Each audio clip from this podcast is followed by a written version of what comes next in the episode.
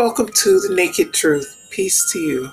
Let's pick up where we left off. We're in the book of Genesis now, making our way through the Old Testament on Mondays and Wednesdays at random times, with our Saturday night just after midnight, 12:15 a.m. early Sunday morning readings being dedicated to the Gospels now, since they outnumber the rest of the Bible. The rest of the Bible outnumber the Gospels, I should say, 1 to 10. Remember, it's that tithe of the whole Bible. If you're a Christian, that if I were you, that's what I pay attention to, those 6 books out of the 60 plus books of what Jesus actually had to say are in those books. And that's what we focus on our Saturday nights, early Sunday morning readings now. And on our Mondays and Wednesdays, we're in the Old Testament. So without further ado, let's pick up with Genesis chapter 3. We just went through what we call now, in modern terms, the Big Bang in chapter 1, and sort of the formation of the planets and the world throughout it in the first few days of creation. So now we're up to chapter 3, to the temptation and fall of man, because in chapter 2, we got to the species of man, as we call it now in modern terms, and lets us see there that there's more than one created there by chapter 2 of the Bible itself in Genesis, yet churches never preach it that way, even though it's what it says. So now we're on to chapter 3. So let's get going. Chapter 3, verse 1. Now the serpent was more cunning than any beast of the field which the Lord God had made, and he said to the woman, "Does God indeed say you shall not eat of every tree of the garden?" So now it's the talking snake here. Although the word serpent, if you translate it back, it's also the word seraphim translates to the same word. So it could be talking about an angel at some point. In some way, just the same way you can say something figuratively and literally, and say something's hot. And it could be taken many different ways. So it may be the same case with this serpent. Otherwise, it's a talking snake. Whatever the case may be, that's what's happening with the woman. And the woman hasn't even gotten a name yet, as far as I can tell. And the woman said to the serpent, "We may eat the fruit of the trees of the garden." So she's repeating back to the devil, it is going to turn out to be, or at least this angel, this serpent she's encountering, she's repeating back to him the command that as she knows it, which presumably she must know when she was a part of Adam, since that's how she was created, the same way the rest of us were a part of our mamas before we walked around on our own 2 feet.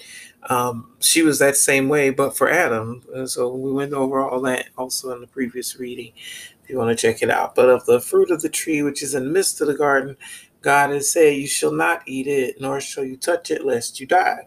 So she's saying that's where our boundary is. It's in touching those the trees in the midst of the garden, like it's the central trees, the tree of life and the tree of the knowledge of good and evil, that they're supposed to stay away from. But it seems here she's talking about just one tree, although it was 2 trees mentioned previously, that Adam was actually given the order not to touch, and I guess presumably, like I said, either she knew it as from being part of him, or the command was repeated at some point in her years that she knows it too. So she knows where the boundary is. Then the serpent said to the woman, "You will not surely die." So now you have the serpent being allowed to, if it's considered sin at this point, contradict God, and yet God's not intervening, striking it down, stopping it right there in its roots, nipping it in the bud, which presumably God could do, since if you're going to believe the Old Testament, that happened several times throughout the Old Testament where people would get zapped or shot down by lightning or something in an instant when they offend the deities mentioned throughout the Old Testament in a certain way. So why wouldn't that same deity, if that's God Almighty, act in that same way right now and nip all of the evil that's come from this moment, that moment in time, in the bud right there and in the serpent right there, so that Eve doesn't get tempted and it doesn't go into what the rest of creation is falling into? But Nonetheless, let's keep moving. So he's contradicting God, giving her an alternate facts, giving her that she can rely on if she chooses to. For God knows that in the day you eat of it, your eyes will be open and you will be like God, knowing good and evil. So the serpent here is deceiving her with the promise of opening her eyes to knowledge, that understanding more is what the trap is, that the serpent is using to capture her. So when the woman saw that the tree was good for food, so it lets us know it's, let me keep reading. So when the woman saw that the tree was good for food, that it was pleasant to the eyes and a tree desirable to make one wise, she took of its fruit and ate. She also gave to her husband with her, and he ate. So let's read it bit by bit and make sense of it. Some churches will even twist this to say that all of this isn't happening to a tree and with fruit that's being eaten at all. It's all happening in a figurative way to describe something sexual happening between all three of them, between Adam, Eve, and the angel, the serpent, the whatever it is that they're encountering, this talking snake, that something happened between the three of them sexually. But we know that that's not what it says, that's not what it says right there. It says clearly that it's good for food. That means it's edible. Edible and nourishing, because you can eat lots of different, you can eat a person if you chose to be, do that, but I don't think it's what it's saying. So it's not talking about a person at all. It's talking about a tree that's good for food. So it is something edible. Some people assume it's an apple. It never says it's an apple in the Bible. But the fruit that would make sense, since it's a poisonous, it has, it's dangerous in partaking in it, and yet it is good for food. As far as the part of making one wise, that lets us know that's where the mystical, supernatural part steps in. Pleasant to the eyes. It's fruit, and she also gave it to her husband. He ate. So, whatever kind of tree it is, some people believe it's a mango. That's what I was going to say, because the seed of a mango is toxic, I believe, if you eat it, and so is the skin, but the meat itself is delicious. It can come so many different ways. It could be tart, it could be almost neutral, it could be super sweet. They're delicious, but toxic if you partake of their skin. And I think the seed also too, but whatever the case may be, it doesn't ever name what fruit tree it is it's talking about here, but it's clearly talking about a tree and food and a fruit tree, and she even shared it with her husband. So, it just makes sense. Why people twist this, I don't know. I think because it sets up another narrative that they want people to buy into with their religion.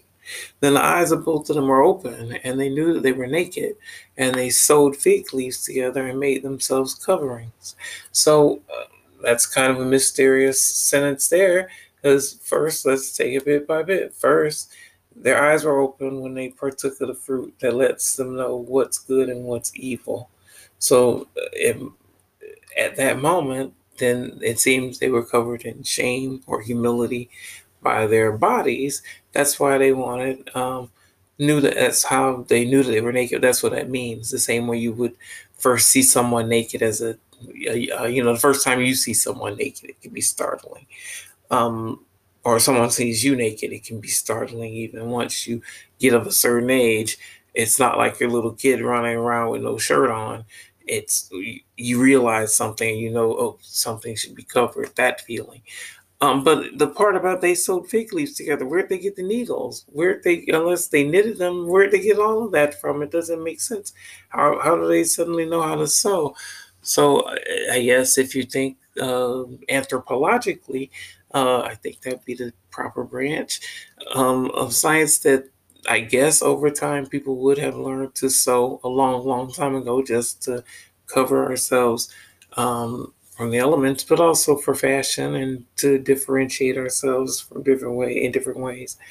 Whatever the case may be, it lets us know that it's an old practice. We're only in chapter 3 of the Old Testament. They heard the sound of the Lord God walking in the garden in the cool of the day. And Adam and his wife hid themselves from the presence of the Lord God among the trees of the garden.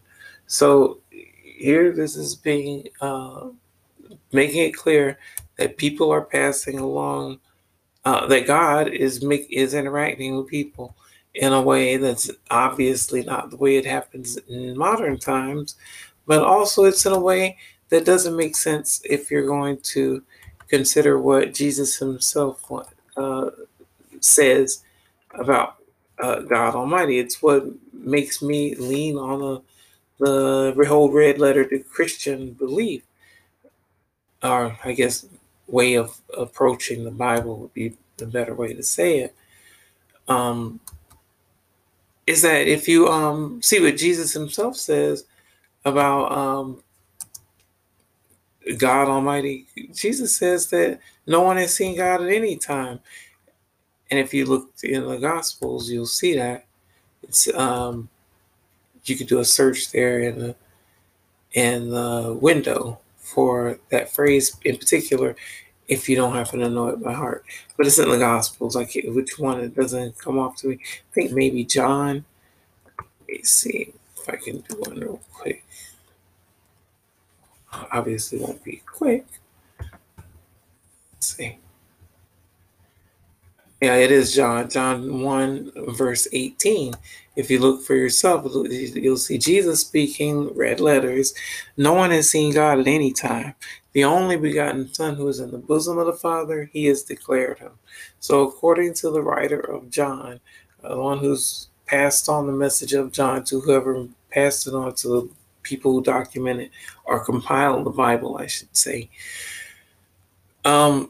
says there is quoting Jesus that no one has seen God at any time. So it lets us know, if you're going to be a Christian, if you're going to hold on to what the words that Jesus says, then whatever events are going on in the book of Genesis, whatever it is Adam and Eve are interacting with, it may be an entity, a deity. It may have indeed happened. We're here. There's evidence that there was some beginning people. We're the evidence of that. But Jesus, if you're going to believe what Jesus says no one has seen God at any time. So that lets us know, if you're a Christian, what way to approach the Old Testament. And for me, that boils down to understanding. Sometimes you have to put aside the things we've been taught, that there's only one God in the Bible and all of that. Clearly, there's not. Because whatever entity is being described as God at this point is not going to be the same name given to God at another point. And we just read where what Jesus himself says. So anyway, at verse 9, then the Lord God called to Adam and said to him, "Where are you?" So I'll just say God, because that's who's being identified here. And maybe Jesus meant something else by no one has seen God at any time. And maybe this was some other, I don't know, whatever the case may be in this Adam and Eve story. It makes sense that it could possibly be the Lord God Almighty not knowing where someone is, unless God here is being, I guess what I would make sense is we're only in chapter 3. Chapter 1 itself said, "Let us make man in our image." So maybe this is one of those of the us interacting with creation at this point and asking, "Where are you?" Even though it would seem to me that any creation would know where its creator, or any creator would know where its creations are. But I guess that's not always the case when I make dresses and things. I don't always know where they are, so I guess I can see that. So he said, I heard your voice in the garden, and I was afraid because I was naked and I hid myself. So the response to that Adam comes up with when he's questioned about where is he at, why is he hiding himself, what's going on, basically. Where are you? Is that he did hear that he was looking for him, but out of his own self-consciousness, basically, he hid himself. And he said, "Who told you that you were naked? Have you eaten from the tree of which I commanded you that you should not eat?"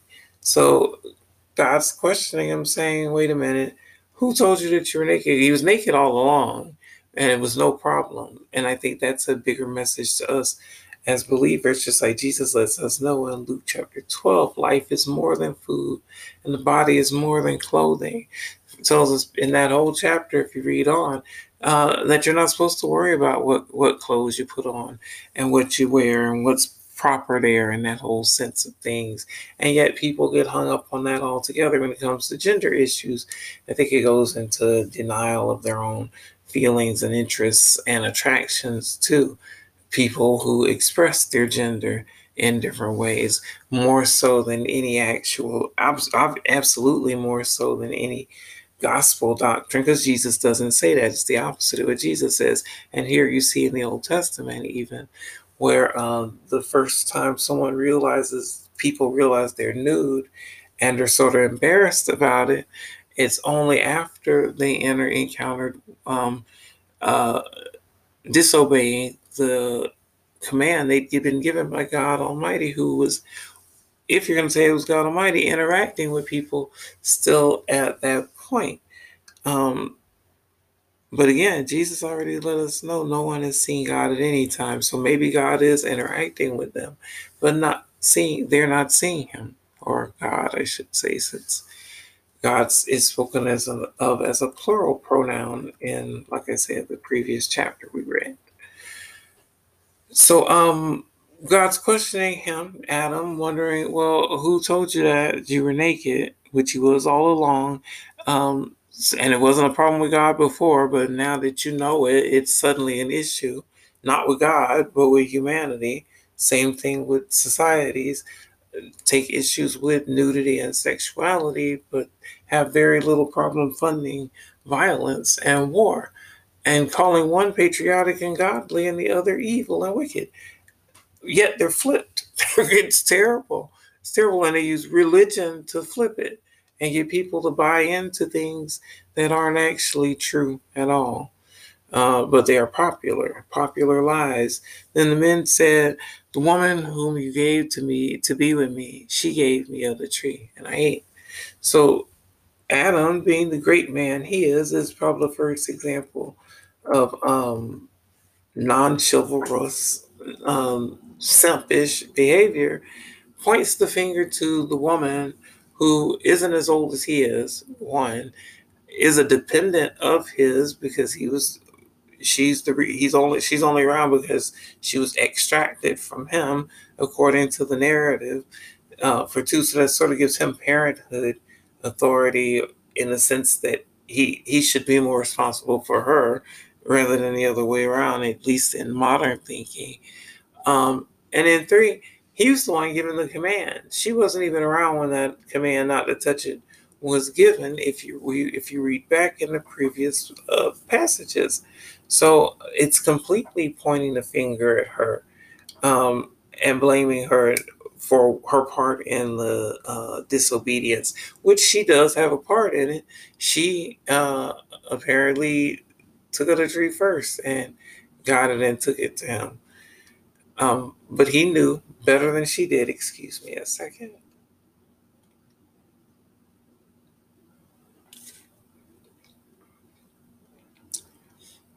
And the Lord God said to the woman, what is this you've done? The woman said, the serpent deceived me and I ate.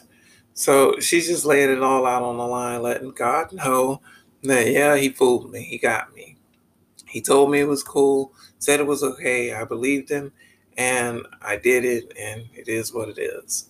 So the Lord God said to the serpent, because you've done this, so she's confessing to the fact that she's been disobedient, is basically what Eve did.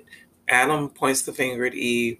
Eve points the finger at the serpent, but at least accepts responsibility for what she did, that she did take it and that she did eat of it.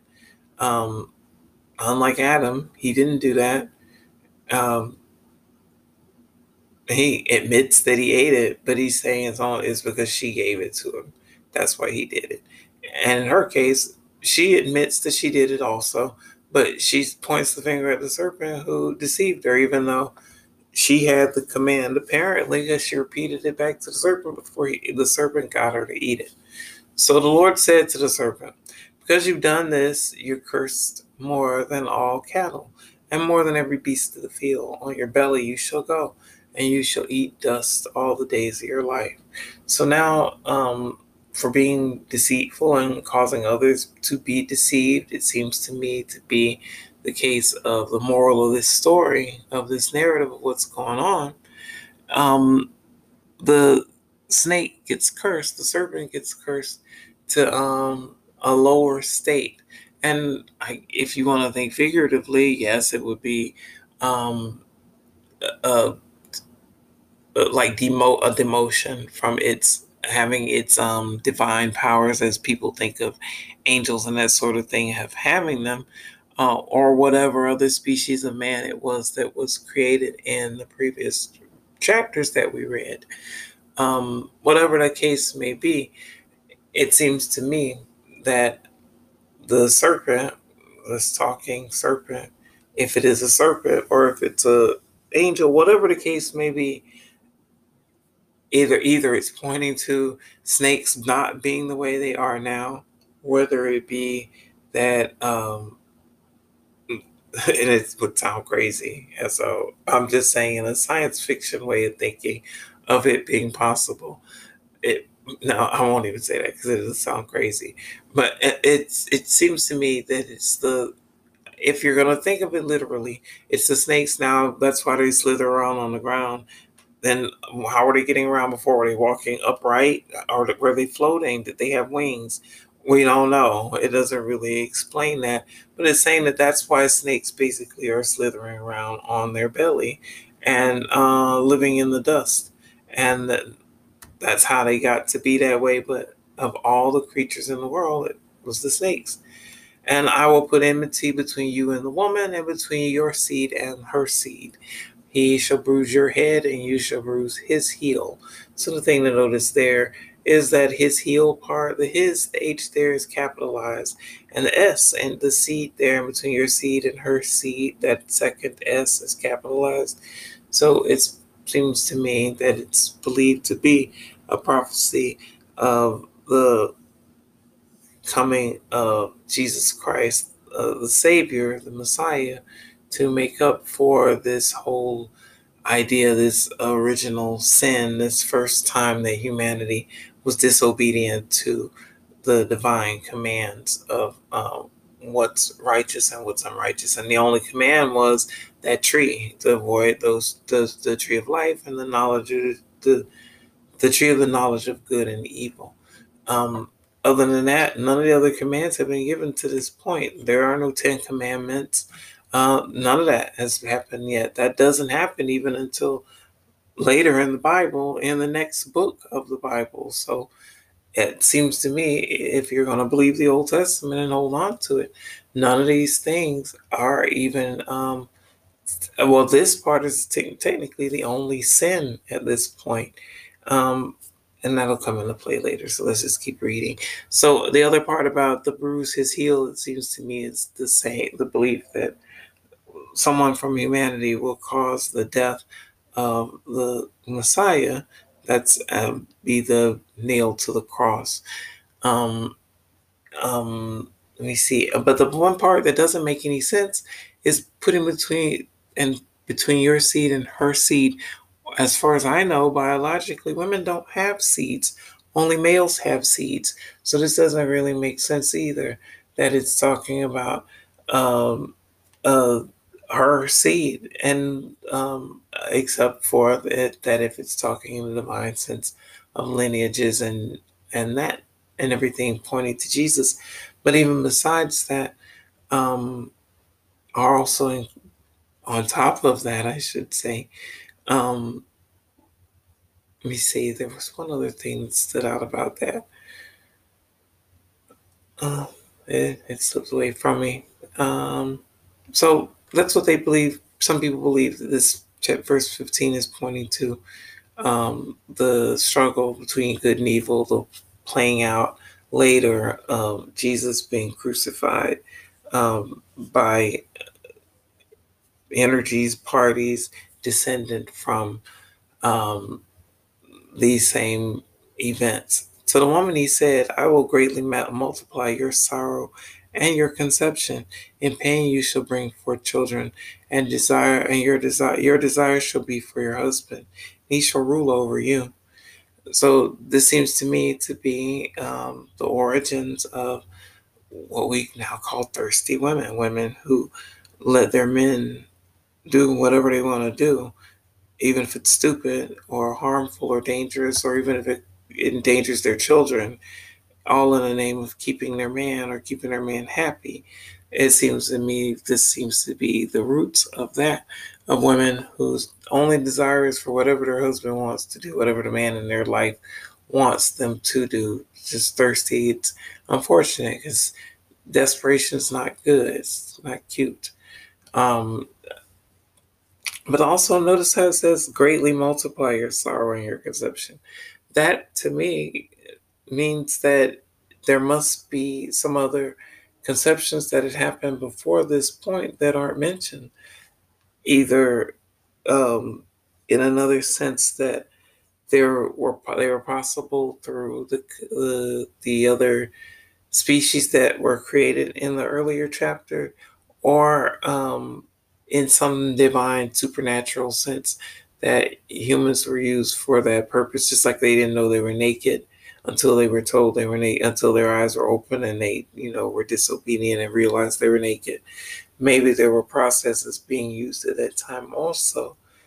And I know it sounds science fiction-y, but maybe that's the purpose of what humans were around for before they became sentient, before they gained consciousness and realized that they're not just whatever purpose they were being used for then, but their eyes were open to the sin and the possibilities there. But it seems to me that's a pretty rough repayment that the woman gets, that she has to have her man rule over her now. I guess that's sort of like the flip side of her leading him down the wrong way. Then Adam, he said, because you've heeded the voice of your wife, have eaten from the tree of which I commanded you, saying, you shall not eat of it. Cursed is the ground for your sake. In toil you shall eat of it all the days of your life. So now the thing that Adam ends up, the price Adam ends up paying for his disobedience is having to wrestle with the earth and deal with the elements of nature and the ground as far as his livelihood, whether, and it seems to me, whether that's agriculture or the, building or pollution, whatever the case may be, that's the curse that's been laid on human men's backs, that they'll have to work by the sweat of their brow and use the earth in that sense to survive. Both thorns and thistles it shall bring forth for you, and you shall eat the herb of the field. So again, this herb of the field is reinforced the idea that people are supposed to be vegetarians, not omnivores, eating any and everything, which some people are, that's their belief, and other people only eat what this part of the Bible says or what that part of the Bible says, and also free to do that and believe whatever you want to. But you have to also recognize in that case, there are contradictions as to what you're supposed to do. And so if there are contradictions, then why not go with what your doctor says is the best thing for you to do as far as your health goes, if you're not going to go with what your own appetite tells you to do. Just a suggestion as far as what I do. But so it seems to me the entity, God, here is letting Adam know that, not just all the days of his life, but somehow his offspring get saddled with that same disobedient sin where people have to work every day rather than be able to just live and explore and express. Everyone doesn't have that freedom.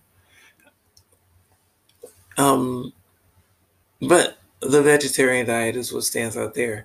In the sweat of your face, you shall eat bread till you return to the ground, for out of it you were taken. For dust you are, and to dust you shall return. So, welcome to the Naked Truth. Let's pick up where we left off. We're in Genesis chapter 3. We're at verse 18. And let's pick it up. Both thorns and thistles it shall bring forth for you, and you shall eat the herb of the field. So that's the whole vegetarian diet coming up again for humanity. And the sweat of your face, or at least for Adam at this point, you're going to see those different food laws change again and again throughout the Bible. In the sweat of your face, you shall eat bread till you return to the ground, for out of it you were taken, and for dust you are, and to dust you shall return. So it's not clear why it becomes a generational curse or punishment at this point, when only Adam and Eve are the ones who committed that sin of being disobedient to the one command they were given about not touching those trees. But it seems that's the harsh punishment that all of humanity gets for that disobedience, according to the narrative. And Adam called his wife's name Eve because she was the mother of all living. Not real sure why now she gets a name, although I guess because her eyes are open, maybe they realize you need to communicate by at least knowing what name to call someone. But he's calling her the name just like he gave all the cattle and the sheep names. So this is another example of early patriarchy, which I guess in a sense it makes sense. Like I said, he was around before she was, and yet somehow he escapes the harsher punishment. Why isn't he the one giving birth then, since he was the one with the original command not to be disobedient? She's the one saddled with it. But it is what it is. But he gives her the name of Eve, and because she's the mother of all living, I'm not sure if that's a translation of Eve or not, but he says that's what the name he's given her. Also for Adam and his wife, the Lord God made tunics of skin and clothed them. So we saw earlier that they sewed things to themselves once they knew they were naked. But now you see God Almighty is the fashion designer and created something for them to wear. Interesting. Almost like we're Barbies, that whole Sims theory of things, that we're all just living a simulation that God's playing out.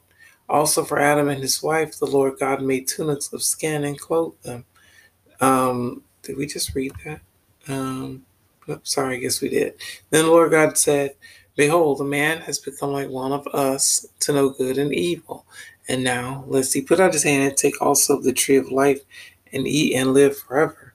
So this again, that whole idea of monotheism has to go out the window. You have God on, it's being expressed as Lord God here, communicating with others, saying us, and the us is capitalized, letting us know that they're on the same level. It's not, there's no differentiation between the level of authority and God's here, especially since one of the concerns is that through knowledge, humans will be like whatever entities these are. And I guess in this sense, it makes more sense of Jesus is saying, no one has seen God at any time. Whatever these entities are that are interacting with humanity at this point in time in this narrative, it seems to me, It doesn't make sense that it's a one singular God. It just doesn't. The fact that it says one of us lets us know it's not singular. Therefore, the Lord God sent him out of the Garden of Eden to till the ground from which he was taken. So it seems the punishment of Adam is that he's going to have to plow the fields. So he drove out the man, and he placed cherubim at the east of the Garden of Eden, and a flaming sword which turned every way to guard the way to the tree of life. So I don't know if that's still around someplace in the world and just lost to time, or hiding in a cave, or under guard under some country. I don't know. But it seems to me nowhere else in the Bible does it talk about that location changing. So I don't know, is it like Excalibur and you'll wander through the woods and end up finding the spot where that place exists, where you see the flaming sword protecting the entrance to the Garden of Eden now, where you won't even see it. I guess the flaming sword, in a sense now, could be a volcano that you can't cross its lava. And you could do it with a drone, but maybe sort of that way it's protected and hidden. But that ends this chapter 3. Let me see if we have time for chapter 4. How many verses are in it? Well, you know, I think if we read through it, we probably can get through it. So let's go ahead and read Genesis chapter 4, verse 1. Now Adam knew Eve, his wife, and she conceived and bore Cain, and said, I've acquired a man from the Lord. Now, would you believe even that chapter and verse gets adulterated by some preachers now? And they will twist this and say that, no, she's actually pregnant from the snake in the tree from the last reading, where at no point does it say the snake knew her, the serpent knew her. It doesn't say the serpent knew Adam. It said they ate of the tree, the fruit of that tree, since it was a tree good for food. And yet some preachers will twist this to make it mean something altogether different and say that this child that she conceived and bore, Cain, was not actually Adam's baby, but somehow it was that serpent's. It makes no sense. We just read it right there that only now is he knowing his wife, and only now has she conceived and born the child, Cain. And it seems that if for her to say she's acquired a man from the Lord, the birth had already happened at this point. Not twins, but let's keep reading. Then she bore again. This time his brother Abel. Now Abel was a keeper of sheep, but Cain was a tiller of the ground. So it's not real clear if they're twins or, well, it says she bore again, not she conceived again. So I guess they probably are twins. And it's sort of laid out a difference in their nature. Let me have a sip of water, excuse me.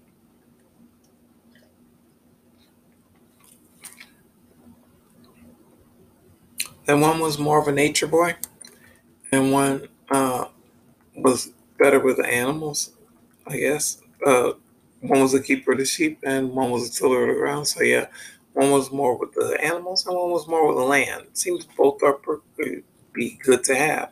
In the process of time, it came to pass that Cain brought an offering of the fruit of the ground to the Lord. So where this whole idea of bringing offerings to the Lord who created everything comes from, I don't know. This seems to be one of the first examples of it in the Bible anyway. Abel also brought of the firstborn of his flock and of their fat, and the Lord respected Abel and his offering.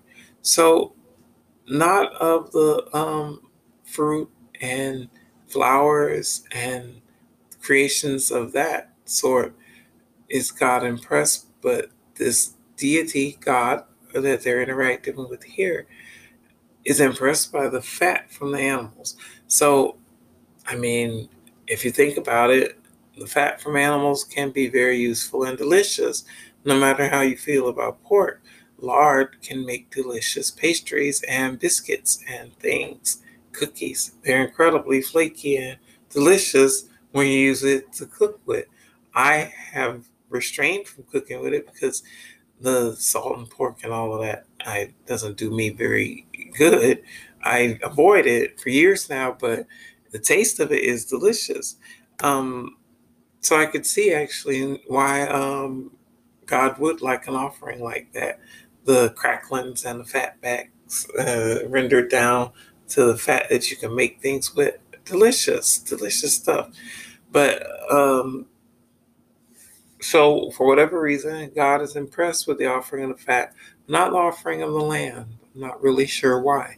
But he did not respect Cain and his offering, and Cain was very angry, and his countenance fell. So, I mean, why wouldn't it fall? He brought his first, according to the order of the narrative, if it's chronological. So I don't know, does that mean he was the first to think of even bringing a gift and offerings, like some roses or whatever the case may be? Maybe because God created those roses and whatever other offering it is that he brought, that it wasn't as impressive to God. I don't know. But the same God that created those flowers had to have created the animals. And does God want the animals who he told to be fruitful and multiply to now be slaughtered so that God can enjoy their fat? It's a strange story, but he did not respect Cain's offering, and it didn't please Cain that he got rejected. Kind of understandable. So the Lord said to Cain, why are you angry? And why is your countenance fallen? So, it's as if God doesn't understand. And just so you understand, if you look at the translation of it says the Lord, it's translated as Jehovah here. Lord, when in the New Testament, when Jesus talks about the Lord, doesn't ever get translated as Jehovah. Just so you keep that in mind when you're talking about the entities that we talk about throughout the Old Testament. None of these are the name Jesus ever gave when Jesus talked about God. Jesus only addressed God in the Gospels, that is, and that's only in those 6 books that I can think of, is either God, Lord, or Father. And the translation of those can be Elohim. But these other names, El and Yah and Jehovah, those aren't names that Jesus gave for God at all throughout the Gospels. So keep that in mind just as a side note. So now the Lord, it seems, is sort of pouring salt on the wound. First, he rejected Cain's offering, which was sort of, it seems to me, a free will gift. It was what God already created. So, it's like someone bringing you something you already have and then saying, here's a gift to you. So I can understand that, but how is that any different than the fat offering of what Cain did? What Abel did. But he's going to answer him. First, he asked him, why are you angry? And why do you have a unit on your face? What are you mad about? If you do well, will you not be accepted? If you do not do well, sin lies at the door, and its desire is for you, but you should rule over it. So this is one of the first instances of something being identified as sin. And besides the whole command not to touch the trees in the previous chapters, this is one of the first instances of what sin is. And here it's, let's just say God, since it's saying the Lord in these in this part of the Bible, is letting us know, or at least letting him know, that the ability to walk into sin, to step into sin, is easy. It's right there at your front door whenever you want. Just open it up and indulge in it. It's right there ready for you. But he's saying, on the other hand, you have the choice to do well. And then if you do well, then you'll be accepted. But I don't think he means acceptance from humanity. I think he means acceptance from on high. I don't know. I think God's also letting him know that the right thing to do and the wrong thing to do are paths that are right there in front of him, just like they're in front of us. And God watches to see which ones we take, the ones that'll bring us to acceptance in God's eyes, or the one that takes us down a path of sin. But he's letting us know also that we should rule over that sin, not necessarily avoid it, but rule over it. Now, Cain talked with Abel, his brother, and it came to pass, when they were in the field, that Cain rose up against Abel, his brother, and killed him. So some preachers will try to say this is the first murder, which, yes, it's what it describes, him killing his brother. And we'll say that that's the whole serpent seed theory is why they believe that Cain was actually conceived by the serpent with Eve in a story that's not written there in the Bible. And they'll have you try and make you believe that.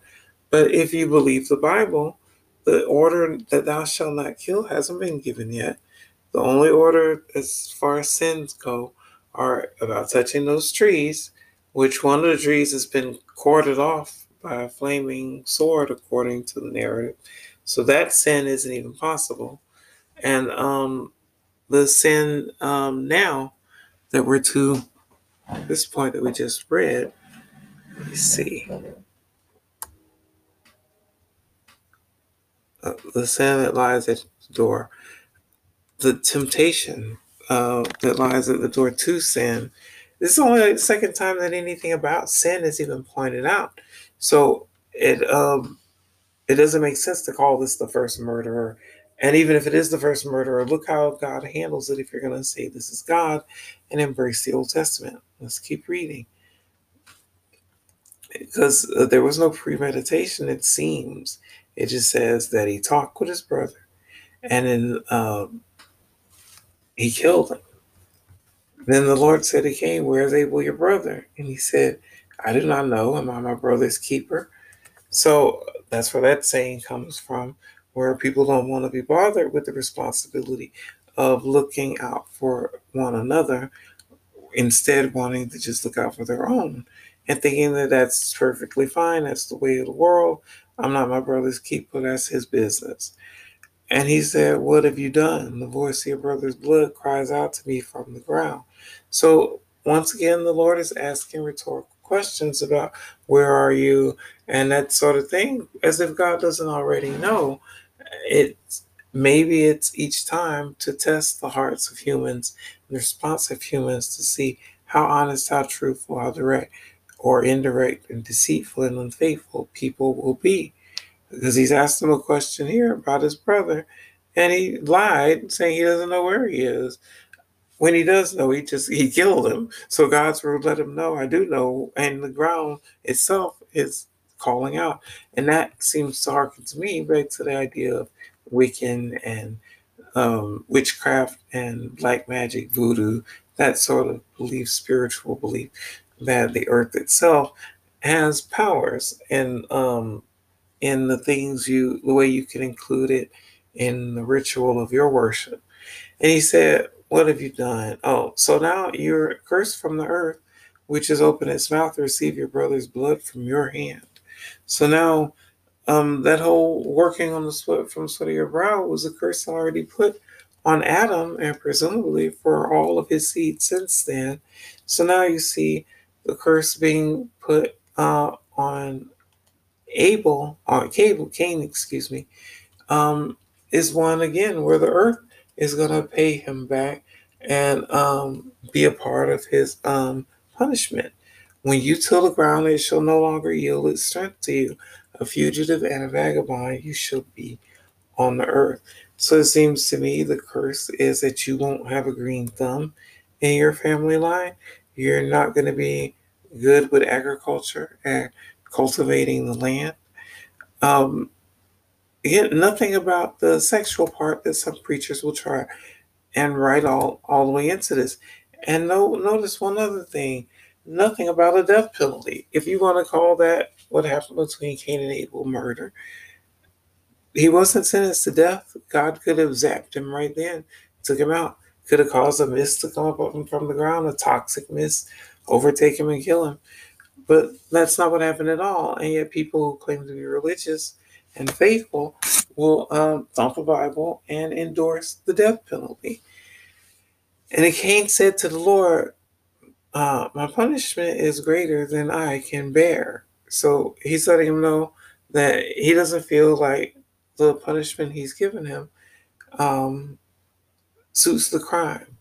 Surely you've driven, he's saying, him out this day from the face of the ground. He shall be hidden from your face. He shall be a fugitive and a vagabond on the earth, and it will happen that anyone who finds him will kill him. That's what he's saying. And if you've read with me before, you understand why I read it the way I read it. I'm reading that part just so you understand it. But if you would like a better understanding as a Christian, check out Matthew chapter 12. Verse 37, about what Jesus says about your words and how they'll justify you and condemn you. Check that out and then reconsider how that reads if you read it out loud. So anyway, he's letting him know, especially if you believe that Cain's some part of a cursed lineage meant to influence humanity in a bad way. Why would you want to read those words out loud as they're written and apply them to yourself as they're written, if that's how the spoken word energy works? Anyway, so he's saying there that he's afraid of the punishment and he feels like it's too harsh. Like the January 6th rioters, the one who demands a vegan or vegetarian diet and gets it because he has the complexion for protection that allows you such privilege in this country. It denies it to other people actively, but will allow it to violate people like that all day long in this country in modern times, 2021. So he's saying it's too much. And the Lord said to him, therefore, whoever kills Cain, vengeance shall be taken on him sevenfold. And the Lord set a mark on Cain, lest anyone finding him should kill him. So this is another mysterious statement. Excuse me. Second.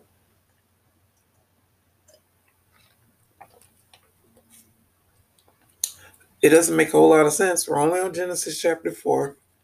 As far as we know by name, the only people, humans, that have been created are Adam, Eve, Cain, and Abel.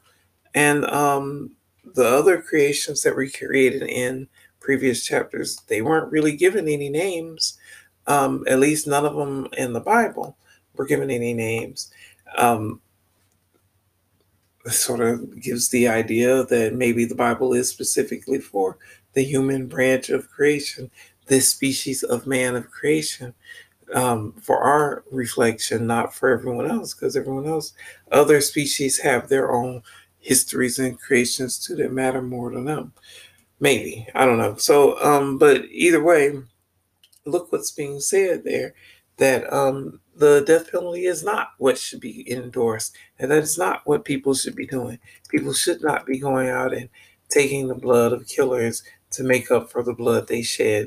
And according to this passage, a mark, and people will try and say this is the mark of the beast, that's at the end of the Bible, not at the beginning, and it's not set like this on that, like that at all. So don't let people just conflate different passages to you, because then the next thing you know, they'll just be saying anything and saying it's in the Bible, and it turns out it's not. But anyway, this seems to me clearly, if you're going to look to the beginning for how things should be, this is the first example of a life being taken. This is the first example of the death penalty being denied and saying that that's not the way to go. So, and yet some people will ignore it and go with whatever it is they want to believe anyway. Even though Jesus suffered the death penalty also, John the Baptist suffered the death penalty also, both wrongly. People will still think they're being godly and endorse it. Then Cain went out from the presence of the Lord and dwelt in the land of Nod on the east of Eden. So this out of the presence of the Lord doesn't make any sense either. If God Almighty fills the universe and beyond, what is that really the Lord that you're out of? The presence he's out of, and how do you really ever actually get out of the presence of God? That's the same thing Jonah thought to do. So besides all of that, we still don't know who these other people are unless they're those previous day creations, or unless there were other daughters born to Adam and Eve and they just didn't get mentioned. And even then, they still would have to have procreated with someone, something else, presumably the other previous day's creation, for there to be other people to even be targeting Cain. So it doesn't make sense that he's afraid people are going to see him and kill him because he killed his brother. Who's even going to know? Who's even going to care? It didn't really make sense, except unless, like I said, it's the whole daughter situation or something else. Then Cain went out from the presence of the Lord and dwelt in the land of Nod. Oh, okay, so we read that. And Cain knew his wife, and she conceived and bore Enoch, and he built a city and called the name of the city after the name of his son Enoch. So this is interesting. It doesn't say where he got a wife from, since, again, it lets us know it is a patriarchal document. The Bible is in general. And like I said before, generally speaking, you don't get to a fair and equal-minded approach to men and women until you really get to the teachings of Jesus, the Gospels, in the New Testament. That's the only place where you'll see the preachings and teachings and words of Jesus in Matthew, Mark, Luke, and John, just in case you don't know. And so besides that, there's a whole lot of other people's thoughts and ideas and expressions of who God is and how God interacted with them, or who they believe to be God. And so you see here, there's no mention of Cain and Adam and Eve having daughters. So where did Cain get a wife from? So is it one of his sisters that didn't get mentioned or named? Possibly. Is it one of those other previous days creations that didn't get names at all because they're a different species? Possibly. It's not real clear, but clearly he's got him a wife from somewhere and gone off to another part of their area and started a family of his own.